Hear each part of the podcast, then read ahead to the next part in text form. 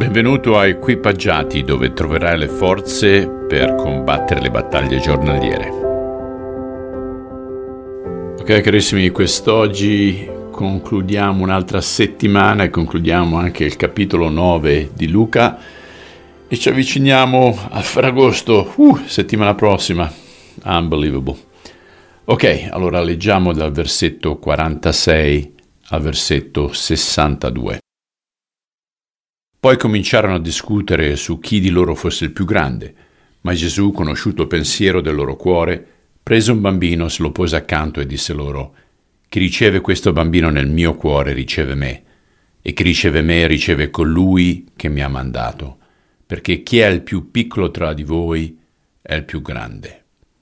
Allora Giovanni disse, Maestro, noi abbiamo visto un tale che scacciava demoni nel tuo nome e glielo abbiamo vietato perché non ti segue con noi. Ma Gesù gli disse, non glielo vietate perché chi non è contro di voi è per voi. Poi, mentre si avvicinava il tempo in cui sarebbe stato tolto dal mondo, Gesù si mise risolutamente in cammino per andare a Gerusalemme. Mandò davanti a sé dei messaggeri, i quali, partiti, entrarono in un villaggio dei Samaritani per preparargli un alloggio. Ma quelli non lo ricevettero perché era diretto verso Gerusalemme. Veduto ciò, i discepoli Giacomo e Giovanni dissero Signore, vuoi che diciamo che un fuoco scenda dal cielo e li consumi? Ma egli si voltò verso di loro e gli sgridò.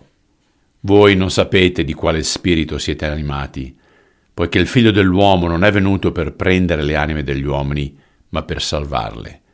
E se ne andarono in un altro villaggio.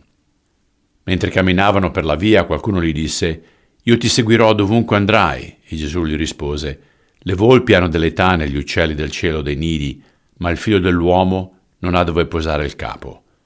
A un altro disse, seguimi, ed egli rispose, permettimi prima d'andare a seppellire mio padre.